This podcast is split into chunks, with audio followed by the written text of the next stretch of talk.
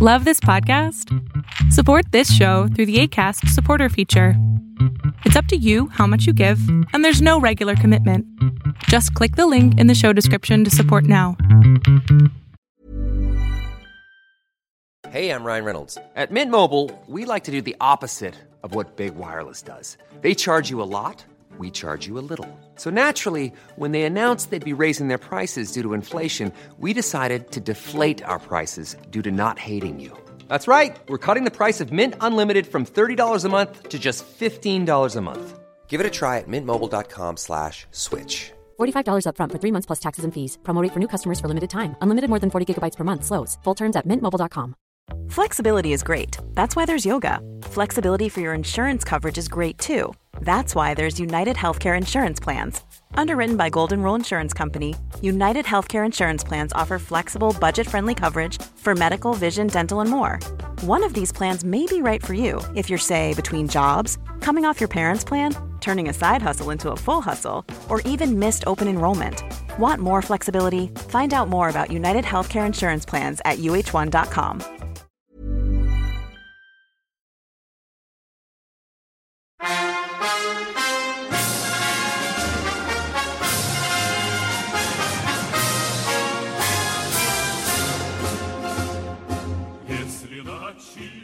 Greetings, comrades, and welcome to the Eastern Border. Today we have a very special episode because we are talking with my nemesis, Sean from American History Podcast. I hope that we're going to have an interesting conversation about how the Soviet Union collapsed and how it was viewed in the West. And of course, a little something about, well, Mr. President Reagan and our old friend Gorby. I'll allow Sean introduce himself. Okay, hi, I'm Sean from the American History Podcast. Obviously, I'm the nemesis here of, of everything Russian and Eastern European. Um, no, but seriously, I, I'm a high school teacher here in the United States. I live in Texas. I have a, a bachelor's and a master's degree in history. My specialty is 19th and 20th century U.S. history, mostly military history, but dabble a little bit in all sorts of different types. So, I'm looking forward to the, the talk today.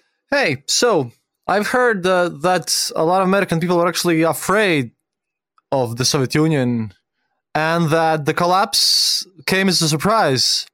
Even though over here we kind of saw that would happen starting from, say, 86, 87, approximately, because of the Chernobyl and the stagnation and the fact that all the perestroika allowed all the kind of criticism to come out was it a surprise in America when the Soviet Union collapsed? You know, if if we're talking by 1991 ish, then I think it was a little bit of a surprise, but you know, maybe just not as much as as we're looking back now and and you know people talk about oh, it was this big surprise. I think the bigger surprise was the collapse of um, the Berlin Wall, the coming down of the wall kind of the opening up, you know, that 1989 period, that was a bigger surprise. I think what happens is that Americans, we tend to move on a little bit. So, you know, you had 1989, you kind of had Poland opening up, everything going on in Eastern Europe. Then you had the fall of the Berlin Wall. 1990 comes along. We get into 1991, the Gulf War, and all that. And so I think Americans, we had moved on a little bit. But I think you're right the writing was there. You know, if you, if you really go back and you look at Gorbachev coming in, Chernobyl, kind of opening, doing the the various treaties with the United States with Reagan. You know, why are these things happening? Why is Moscow allowing Germany to reunite? I think all of those things were clues that all was not well in the USSR. Yeah, for one, Gorbachev uh, really kind of believed at the point where he was making this perestroika and glasnost that people actually just wanted to live in better communism instead of you know their own countries. The baltics were just the beginning there. And in modern modern political situation we're often blamed by people who want to bring the soviet union back that gorbachev did not have a more aggressive response even though well people did die during the whole process when you look at it, the Soviet Union, at least from from you know this American perspective, I mean, we're looking at, at a multinational empire. And, you know, Latvians didn't want to live under the Soviet yoke anymore. And you had Kazakhs in Kazakhstan and, you know, Estonians, Lithuanians. I mean, all these people wanted, they wanted out. This wasn't quite the same thing as, let's say, China under the Communist Party. They're, they're two different things. And um, I think you're right. You know, Gorbachev just had the idea that, well, if we can just make, you know, things better, then everybody will be happy. But it's like, no, we just, you know, we don't like you guys that are ruling over us. And we want our freedom. Well, I think it was the the Russian polarization in the sense that, uh, well, you in the United States are mostly one people. Sort of ish, but there are differences between states that people in Europe don't even realize. But uh, the Soviet Union was truly kind of like Austro-Hungary. Exactly. That's a great way of looking at it. Is that you have this empire that's that's very much similar to the Austro-Hungarian Empire. Uh, it's this multi-ethnic empire, and it's one thing if it had started off well, and it had a history of I don't know if I want to say goodness, but it had a good history or, or things were going well, and then it got bad. That's one thing, but you know, it didn't really start off that way, and you had a lot of resentment in Eastern Europe and various, not just in let's say Eastern Germany or Czechoslovakia, but also in you know places like Ukraine, places like Estonia, Latvia, Lithuania, the Baltic republics, um, also into Central Asia. There was lots of resentment against this this domineering state that was ruled by Russians and it was always doomed to failure. Although I don't like the idea of you know something being predetermined, but I think in this case maybe it was kind of predetermined. It was just a matter of time before all of this, you know, came crumbling down. Like you said, you know, I mean, you can look back to Chernobyl and you know, or maybe even even earlier. I mean, you did an episode or two, I think it was, on Afghanistan. Probably go back even to that point and kind of that rot that had begun under Brezhnev, and then you add into that this this disastrous war and everything that happened in the 1980s, and it just it just kind of snowballed into the final collapse. But I, I think with from our perspective, we just Americans kind of pay attention, but we really kind of don't. I hate to say, um, there's that kind of short attention span. But if, if people had been paying attention, I think the writing was on the wall. I have another question there, um, because well, Reagan hated communism. That's at least the myth here. But uh, how did he become such an active opposer of of communism instead of you know trying to work with the USSR, but like you know actively opposing them and being like hostile in foreign relations? Sure, there were deals, but in general, he was always pushing for more liberty and you know the famous Mr. Gorbachev tear down this wall all this attitude. Where does it come from? You know Reagan had been an FDR democrat in the 30s and but then by the 40s especially I think by the 50s he kind of switches. And I think what it what did it was the Cold War I think it'd be fair to say that Reagan was uh, very much pro American, very much rah rah America. And so you get this Cold War that starts up in the aftermath of, of World War II. And that I think was really kind of the breaking point. And I think he was influenced by the Red Scare, but not to be sympathetic to communism. But I think you know he realized that I mean, to some extent, I mean, obviously a lot of the charges weren't correct, but a few of them here and there kind of were right. Um, even though people like Alger Hiss never admitted to being a communist. There was a book released in the late, late 1990s called The Venona Project that talks about it. May some people say no, the Venona Project doesn't condemn Alger Hiss, but it may not be an airtight case, but it's a pretty good case again that he was a spy. And you know, you had others, the Rosenbergs and whatnot, and I think all that kind of influenced him to become this very ardent anti-communist along the lines of, let's say, Richard Nixon. And so by the time he becomes president in you know 1981, when he takes office in January of 81, he is this very strident anti-communist, but it's interesting because really what we kind of attribute to this policy change under Reagan, where he decides to confront the Soviets rather than make deals with them, as Richard Nixon had done in, in the early 70s during detente. Actually, some of that policy kind of started late under Carter. You've got the invasion of Soviets into Afghanistan in 1979. And really, kind of Carter started this we're going to try to confront them a little bit. It's kind of more moralistic policy rather than the Nixonian realpolitik, right? Nixon was very much let's play, you know, two sides against each other and we're not dealing with morals here. This is politics. You know, as you would expect kind of from a, a Nixonian presidency. So Reagan kind of takes up that mantle, that crusade, that more moralistic high ground up until about 1983. And not to toot my own horn, but we're doing a, a bonus show that we're doing on, on Patreon for our Patreon listeners called 1983, the year the world almost ended, that looks at this year, what was going on in 1983. This is when, you know, you get the shooting down of the airliner KAL 007 by the Soviet Air Force over um, the Pacific there by, uh, by Korea and Japan. You get um, this operation called Operation Able Archer that was a normal fall exercise by NATO, but it really panicked Andropov. And Andropov was just was just totally convinced that this was a cover in 1983 for an invasion of the Soviet Union.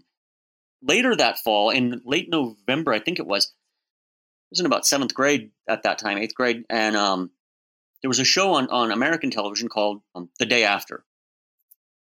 And it was this show combined with some reports from American intelligence and British intelligence that finally made their way to Reagan about how the Soviets were really thinking you guys are going to invade. That really affected Reagan. And so by 1984, I think he, there's a diary entry, and it's escaping my mind right now. Uh, late 83, early 84, where Ronald Reagan basically says, you know, we've got to stop this. Like we cannot go into nuclear war. We can't. We can't do that. And so you're going to get a softening of the Reagan position a little bit in the late 1984-ish timeframe. You know, once Andropov is gone, you get uh, Chernenko, and then um, what? Chernenko is gone, and then it's Gorbachev. Am I? I'm hoping I'm getting that right. I think it was Andropov before Chernenko, but by the time Gorbachev comes in, you know, Reagan really wants to try to end this whole game because he realizes, you know, this could get out of hand as it almost did in 1983 and you know he just needs somebody he can do business with somebody he can he can make a deal with to some extent make a deal but also it's weird because he does believe that that capitalism is better than communism he is a real believer and i think there's a time when he he's in moscow i think it was 88 where he's given a speech at, at moscow state university talking about how capitalism is mm-hmm. better of course you had the famous one where he standing in front of the Brandenburg Gate and says, you know, Mr. Gorbachev, tear down this wall. So he's an interesting figure, and I, I, I think Americans don't give him as much credit, maybe, as they should. I mean, yes, Republicans do. You know, you've got people on the right like um, Rush Limbaugh and others that they almost deify Reagan, and I think that's kind of bad. But I think that historians kind of look at Reagan and, and it's almost like, well, it was to, and, and I did it just a few minutes ago. Well, it was to, it was kind of inevitable. And maybe the fall was inevitable, but you kind of have to help things along. And I think Reagan to some extent did. He's a fascinating, I find him just, he's just a fascinating historical figure. And another thing when we're talking about uh, dangerous stuff, and this is what I asked to all of my American guests if something would happen today for example, Russia invading Latvia or Estonia, how likely is it that NATO actually does the thing, you know, goes to war with Russia over the Baltics? I've heard different answers, and I would like to hear your take on that. Wow. And it's a very depressive question now. that is, that is. I'd have to say that it's probably more than 50% likely that if Russia were to invade, um, Estonia or Latvia or Lithuania. Um, Sorry, but this sounds like it works 90% of 50% of the time. Yeah, um, it is a depressive question. And I think for me, it's so depressive because I, I hate the answer that I'm about to give. I would say that it's extremely likely that the United States would go to war and would uphold its obligations. I think, you know, especially right now, there seems to be in the United States this idea that, that Trump is, you know, a Putin puppet, is what the Democrats quite charge. But I, I think he's a, been a little bit more belligerent than he would normally have been. And I think that all you would have to say is treaty obligations. And he may not want to do it, but um, I think I think the United States would would uphold its obligations. You know, especially if American troops were participating in NATO and were killed, then from ninety percent, I think it shoots up to ninety nine point nine percent. Um, Americans would be there, and God, that is a depressive question. well, back back to the early 90s if we're going to talk about modern stuff and the possibility for war um, it's far more likely we would uphold those treaty obligations against russia than we would against say um, china. Like if there's one that we would probably try to wiggle out of i think it would be war with china.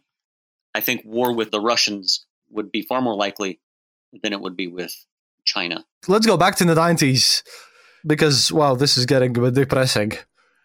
I wouldn't want to see more Motor Wars. I've seen one. Uh, was not nice. Yeah.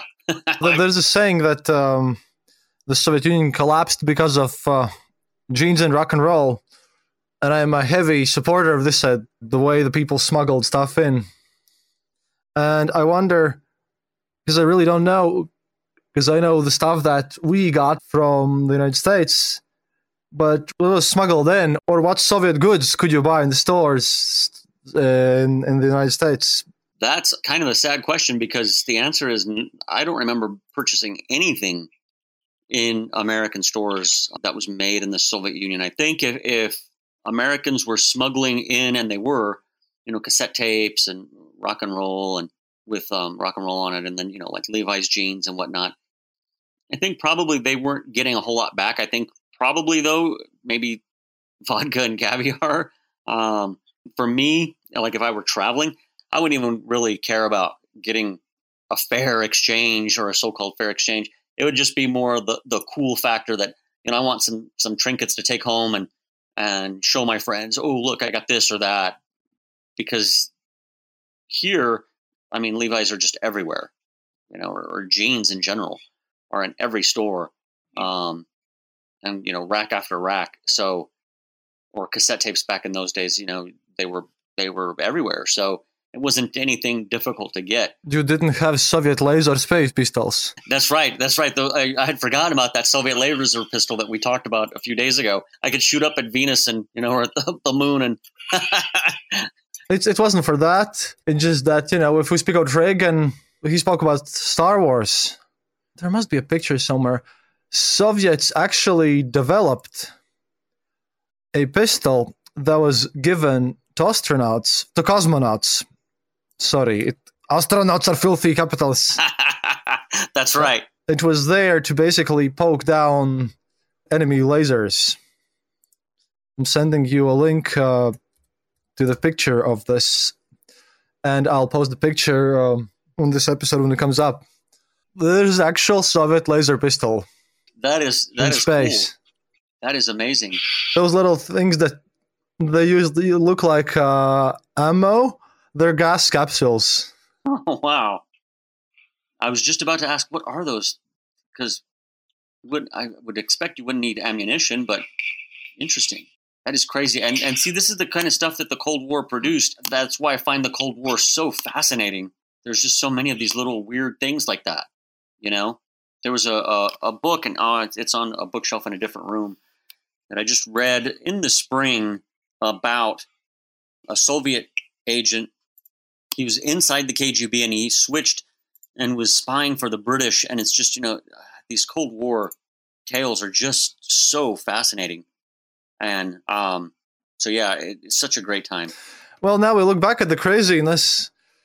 But uh, when you look at the Doctor Strangelove movie, and they speak about bunker gap or whatever gap, everyone taking it seriously. At one point, due to paranoia and the fact that Soviet leaders tended to be a bit believers in some paranormal stuff as well, there was a thing called psychic gap, and I've yet to find documentation on. But uh, there was a Soviet Area 51, except it wasn't a volcano. Because, well, obviously we had to have one in Vulcan. I mean that that is like almost something out of a James Bond film, right? Yeah, but this is this is the fun part about the Cold War. You've got the the, the bad guy, or in this case, you communists, you evil empire guys, and your headquarters is in like a volcano, right? I mean, Hollywood. Um, oh man, Hollywood couldn't think of something quite as cool. I had a professor once who said, you know, reality is stranger than fiction, and um, I think in some cases that's true, right? Like, you know, these spy gadgets that they had, and but you know, you look back now and, and just at our technology now, phones with cameras, and I mean, and great cameras too, by the way, compared to what we had back in the, the 70s and 80s. It's it's amazing how much technology has changed. Um, you know, phones with GPS. Well, Russia used to have its own GPS, but sadly, all the satellites have now gone out from the orbit, so you don't have to worry about that. Oh, really? So they're they're all gone now. Wow. Yeah, and the latest uh, military exercises they had they found out that the helicopter pilots were just using GPS in their smartphones to orient instead of uh, uh, the Russian system.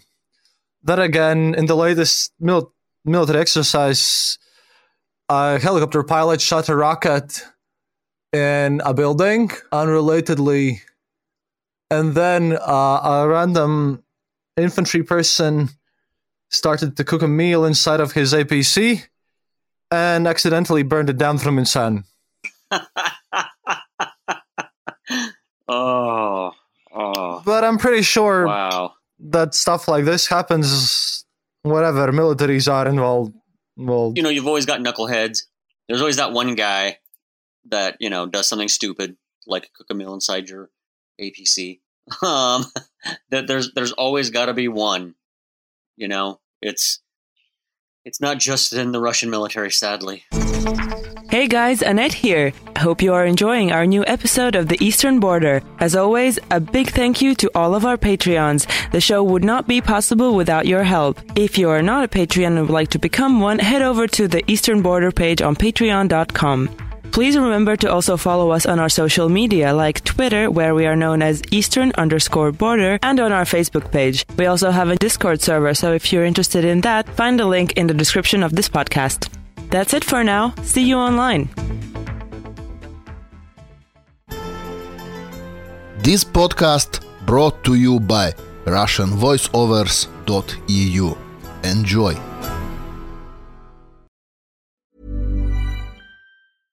Want flexibility? Take yoga. Want flexibility with your health insurance? Check out United Healthcare Insurance Plans. Underwritten by Golden Rule Insurance Company, they offer flexible, budget friendly medical, dental, and vision coverage that may be right for you. More at uh1.com.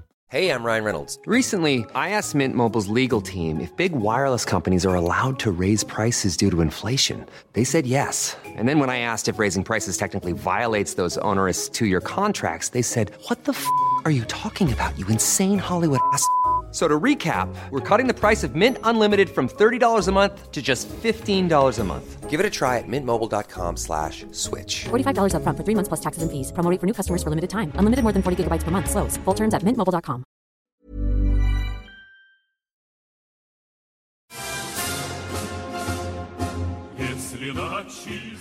Yeah, but well, the Soviet army did not have uh, stuff like meals ready to eat. We had like tons and tons of canned, varied substances back in the 90s because, you know, food was hard to come by.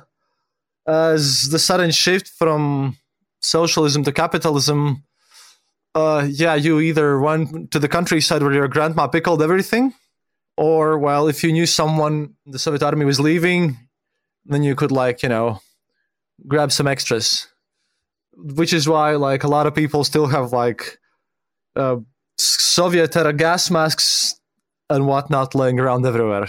Wow, that's that's insane.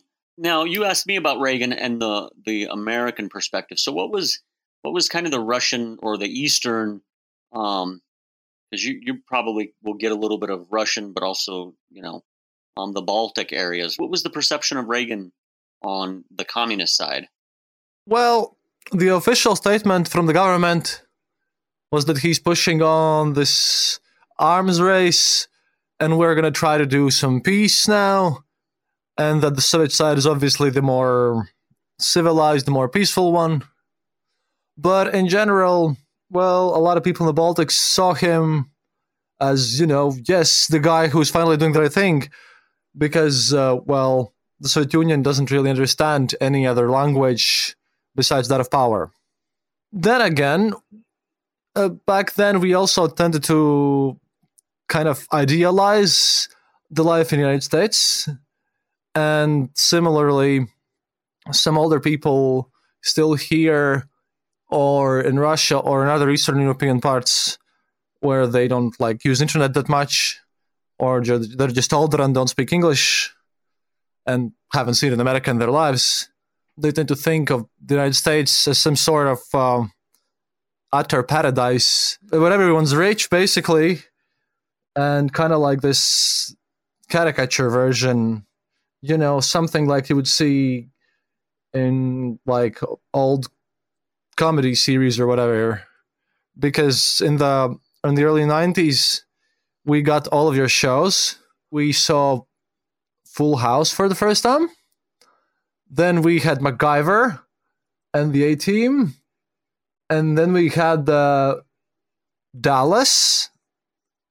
That show as well, and then you know we had um, kind of a skewed perspective of life in the uh, USA.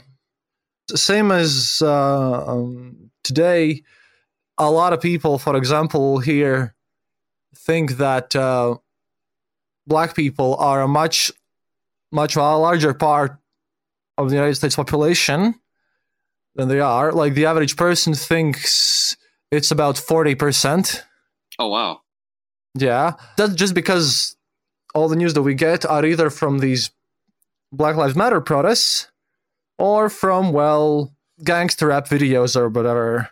So people tend to tend to have stereotypical views, specifically, you know, if you're about 60 and you turn on the TV and then you see like uh, I don't know, uh, 50 Cent's video and it's like guns and everything. And that kind of filters down and is lame because, you know, I've been to the States a couple of times and then you come back and then you try to explain to people that, hey, it's actually people and we should be less racist in general. We, we have this casual racism thing still left over, but uh, trying to fix it. Yeah, it's it's hard for people to to get over kind of you know those kind of stereotypes. I mean, but even here, when I was so when I was in, um, I did my undergraduate at the University of Arizona, and um, when I first got there, and you know, I said I'm from Texas. People were like, "You're not from Texas." I'm like, "Yeah, I I think I know where I'm from. I'm from Texas." And they're like, "No, you don't have a Texas accent." And I'm like, Okay, but Texas is a really big state. Not everybody has the the drawl. Um, I'm from far west Texas. We don't really have the accent. And then the other thing they wanted to know is, you know, did I have a horse back home? I'm like, no. This is a city of you know half a million people. I, I, I mean, I've been horseback riding a few times in my life, but I mean, I could count it on one hand how many times I've I've ridden a horse. You know, um, now now guns and Texans tend to own guns, but um, other than that, the, the stereotype is um, often wrong, and it's like the cartoon version of you know what Texans are like or what Americans are like. I guess it works both ways too. If you watch um, Hollywood movies set in Eastern Europe or Russia or whatever, everyone just laughs about them because uh, bears, vodka, balaikas, and a very thick Russian accent. Yes, yes, you've got the thick Russian accent. You got a bottle of vodka. Um, you know, if it's if it's like a, a little town or something, it's probably this really poor, crappy looking town that looks like it's it's still bombed out from World War II or something. you know, or if it's a big city, then you're going to get the Russian mobsters. It's it's definitely this caricature, and yeah, it's it, I, I like what you said. It's like this casual racism. Well, well, Putin, when asked in about 2014, I guess, maybe earlier, uh, stated that um, the collapse of the Soviet Union was the greatest tragedy of our time. But everyone who wants it back has no brain. Yet people who don't feel nostalgic for it have no heart. That's a Putin's statement. How would you comment on this? God, this is such a complicated statement, right? And he's got so many catches there, and he's like, "Well, it was it was a, a tragedy of our time, but if you wanted to come back, you know, you're you're brainless." So it's like he's trying to, to speak to different elements. I think that's the politician. Uh, I don't I don't know. Maybe the, the the FSB is listening, so I don't know if if I want to condemn Putin too much. You never know. I might. No, no, sure. By this point, it doesn't matter. I might end up with some nuclear stuff in my drink or something. Um, but I mean, he's not running for election, so it's interesting. And you know, you got to wonder who's he speaking to in in these different statements that are all in one statement. They're they're I think said for different audiences. But when you look at the history, I mean, wow, um, an American historian who studied the Soviet Union and Russia, Stephen Cohen, just died. I think today he brings up, you know, did the Soviet Union really need to end the way it did? I mean, that's an interesting question. Did it need to end? You know, what was the coup in August? And then Gorbachev, and it's all gone like three months later, four months later. Um, you know, an interesting question. Did it need to end that way? Um, and then you're going to get what about a decade or so? I don't know if I want to say chaos, but and you mentioned the the the transition from communism to capitalism or at least some version of capitalism, is a rough one. So, hmm, I think the Soviet state needed to go. And I'm going to say that because when you look at it, it's it's it's this weird thing. And I know that the Russians kind of built up this cult of personality around Lenin, but it wasn't really Leninist so much. There's some Leninism in it. Oh, oh, talking about Lenin, and this is relevant. It was a Stalinist state, yeah. And the Communist Party is closer to Stalin now. Yeah. But, but, just uh, last week, the Moscow Architectural Bureau stated just a public conquest of, uh, well, what should we do with Mausoleum if we would take Lenin out of it? And it caused such a massive backlash that they openly stated that uh, Lenin's going to be mummified there forever. oh, wow. Okay. Um, that's an interesting thing because I've been to China three times and I've never been to Russia, sadly, and and Russophile. I, I really would like to go to Russia one of these days. I have got to get over there. Um, but I've been to China actually five times if you count just Hong Kong itself, um, which is, I mean, it's not China, but it is China. Let's face it. Um, so, in the three of the times that I've been there, I've seen, I've gone to the mausoleum where, where they have Mao, which is an interesting question because it brings up the question, you know, as we just said, it, you've got this cult of personality around Lenin, but really the Soviet Union was more of a Stalinist state than a Leninist state. And then you look at China, is China really a Maoist state or is it something different? And modern China really, I think, starts with the rise of Deng into power in the late 70s. Once he's defeated the Gang of Four and really he's, you know, in charge, that's when you really get this this modern China that that we've got today, um, which is still a little bit. It's obviously evolved in the last 40, 40 years. So those are those are interesting things to me. But yeah, I, I, think getting back to our question on the Soviet Union, I think it needed to go. Um, I don't know that you can reform a state that had its origins essentially in this rule of, of somebody like Stalin, which, you know, I mean, yeah, he got the Soviets through World War II. Okay. I mean, I guess you get some credit for that. Um, but was that him or was that the people? You know, was that his great leadership? Was that just the people and them just saying, you know, we're not going to put up with this? Um, I, I, think we we sometimes give too much credit to the leaders. I think the Russian people and and the people of the Soviet Union are, who defeated the Nazis really deserve more of that credit. And so you look at by the 80s, this thing is a mess. It's a basket case. You've got you know millions of people in the gulag. You've got you know you've got people in Ukraine who, just aren't going to accept this. I mean, yeah, sure, maybe there's what in eastern Ukraine there's a percentage of, of the population that, that's heavily Russian, but otherwise there's a large group of people throughout you know the Baltics, throughout Ukraine, throughout the Central Asian areas who are just who are tired of it, who've had their environment screwed up by this government, who've had their people put in jail without due process.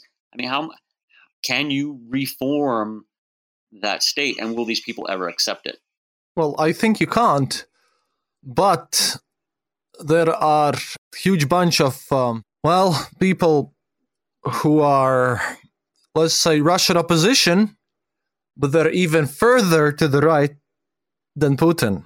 It's like uh, I watched this YouTube channel, Roy TV, run by a guy who spent three years in prison for far right activities, and one of their guests there is the famous. Uh, Girkin or Strelkov, uh, as he would like to be known, the guy who basically orchestrated uh, the whole Donbas thing, and now he's kind of thrown aside.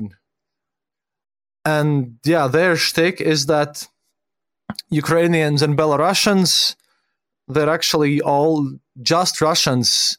They just don't know it. That is why, for example, in a lot of Ukrainian and Belarusian media, they always say that they are not the same as Russians. Oh, and they also don't blame Americans from all their problems. That was a that was a running gag, man. There there, there was a pro-Putin squad of grandmothers who um, burned fake dollars and cursed Obama and Trump because they thought, let me how to how to put this properly. So Putin increased the retirement age and lowered the social security for everyone. And they blamed the Americans for it. now that's a good politician right there. that's a good politician. You know, how, how do you get away with that, right? You're the guy who, who uh, actually does the business, and then you get them to blame both Obama and Trump. I mean, um, but you know, this brings up an interesting point too, though, um, and that's the idea that you know people complain about Putin, but what's the alternative? Or um, you know, there are people that are far um, more rightist or right wing out there. Ramzan Kadyrov for one. Um, and for Putin, for all of his faults, and you know, uh, I mean, I'm not going to mention them now, but I mean, there's plenty that we could condemn him for. You know, he's not a stupid man. I, I don't think you can say that he's a dumb, dumb person. I, that that would not be a uh, an argument that I would make myself. I have to say, um, I might make other arguments about him, but you know, stupidity is definitely not uh, on that list right there. You know. Yeah, but he has um, same as with Gorby because they still have to play their own political leads. Putin himself is an intelligent person. Medvedev and Mishustin and people he's um, surrounded himself with, well, they are, in my opinion, pure loyalists, not intelligent people. Same with uh, same with Gorby uh, as the Soviet Union collapsed. And you know, it might sound weird as we're speaking about about Putin, but um, the idea that Russia itself might actually collapse in say 10 years or something it's actually gone down in the mainstream even. Like even mainstream media are now speaking about how the situation economically is getting kind of close and how the system is actually well stable than you might think but everyone's afraid of another another era where basically crime is rampant but in the darkest case scenario we'd be looking at separate states with nukes who hate each other. It is an interesting point there. I mean, as we think about well, Putin and, and Putin gets played as this, you know, he's at least by some in, in, American media, if not most, he's played off as kind of like Darth Vader. But you know, I, I, I've said, well, be careful what you wish for; you might get it. I mean, if without Putin, okay, what's next? Well, and you mentioned it, the Russian economy is not very good. I think the GDP is something on the order of, of Italy. I think it might, might be even less. GDP per purchasing power was around the level of Portugal. And but you've got this huge country, and if it breaks apart, because it could break apart even further, what happens? You know, you've got these these now even smaller countries out of this one big one. Some of them have nukes. Many of them don't like each other.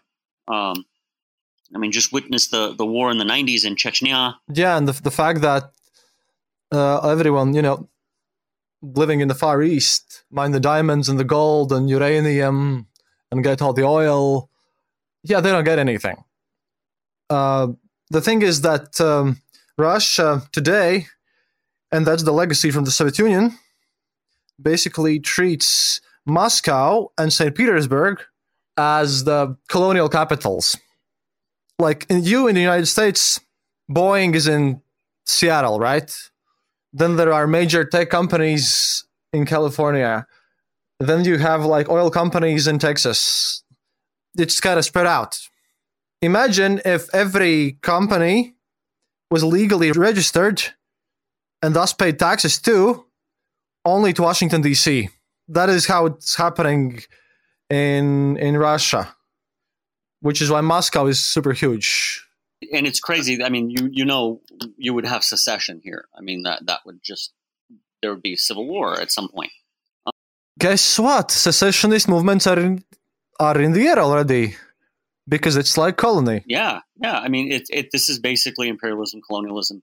You've got this the far east of Russia, which is this colony that's being bled for its mineral wealth and whatnot in order to fatten Moscow and St. Petersburg, where he, and here in the United States, because you know a lot of people think about California as the tech capital, especially San Jose, that that area, Silicon Valley.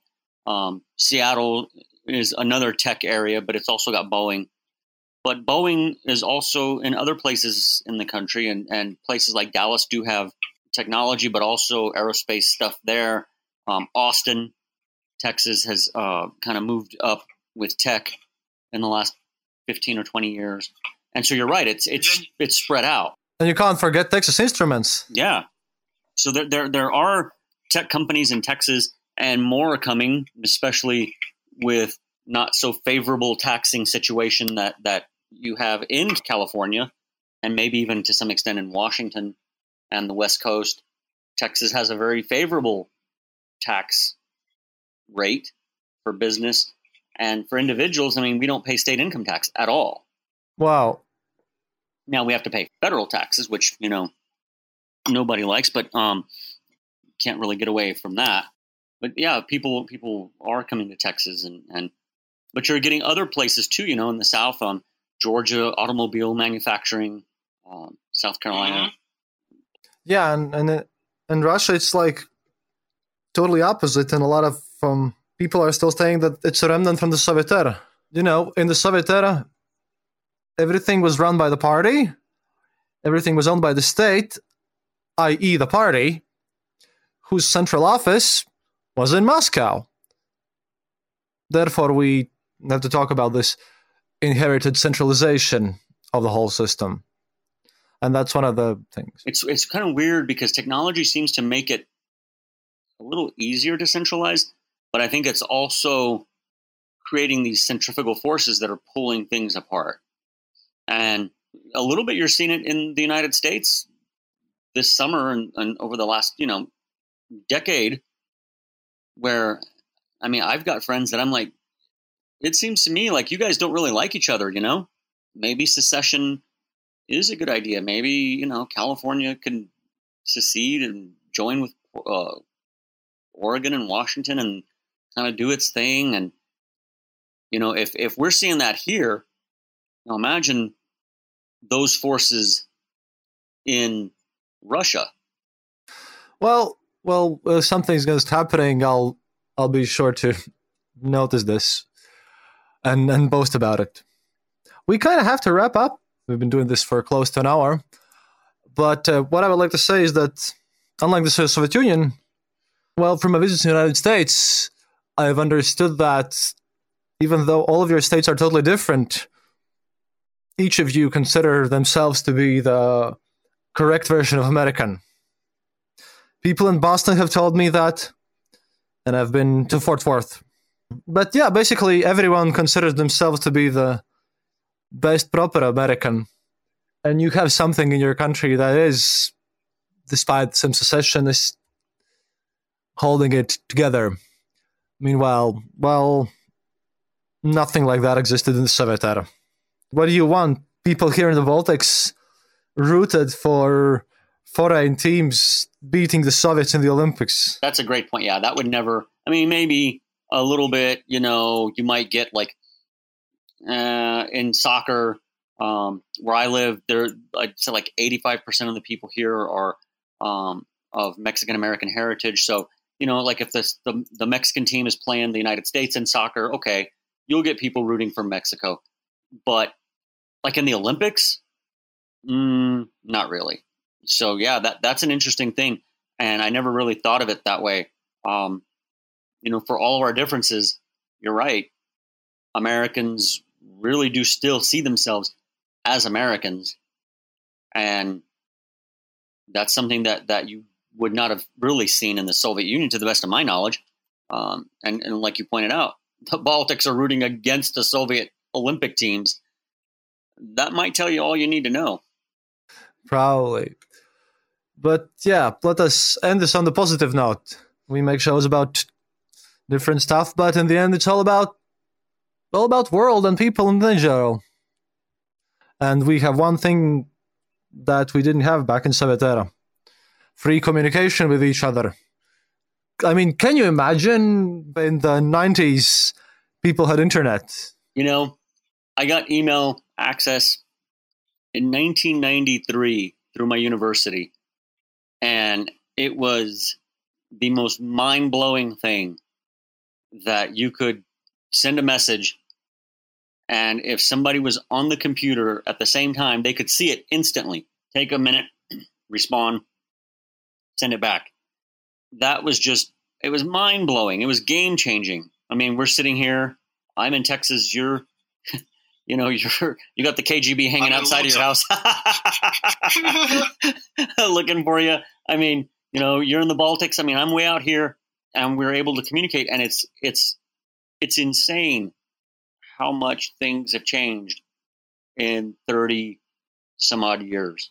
And i think the more people communicate the more we learn about each other the more we realize um, I, am going to quote a depeche mode song here since we're we were talking about the 80s and can't really talk about the 80s yeah. and not mention depeche mode right? I mean come on.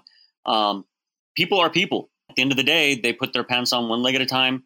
They've got worries and concerns just like we do and they're just trying to make it through today, just like I'm trying to make it through today, and you know, just like you are. And so, you know, hopefully, we'll try to figure out a way to get through this crazy year that has been 2020. Um, but it was good talking to you, buddy. I enjoyed it. Yeah, yeah. Thank you very much, and and let's talk sometime again. Sounds good to me. We'll do this again. Okay. До свидания, товарищи. Thank you for listening to The Eastern Border. If you have any comments or specific details you'd like to know, you're welcome to leave it in the comment section on our site, theeasternborder.lv, and we'll rummage even to the western border to find you an answer. Like this podcast, subscribe to us on iTunes, Stitcher, or on our RSS feed. Happiness is mandatory. Good reviews and donations feed the farmers of our kolkhos in the great motherland. The Eastern Border salutes you. This podcast is part of the Dark Myths Collective. Visit darkmyths.org for more shows like this one The Dark Myths Void. Every year, one thing is always predictable postage costs go up. Stamps.com gives you crazy discounts of up to 89% off USPS and UPS services, so your business will barely notice the change. Stamps.com has been indispensable for over 1 million businesses just like yours. It's like your own personal post office. No lines, no traffic, no waiting. Sign up with promo code PROGRAM for a four week trial plus free postage and a free digital scale. No long term commitments or contracts. That's Stamps.com code PROGRAM.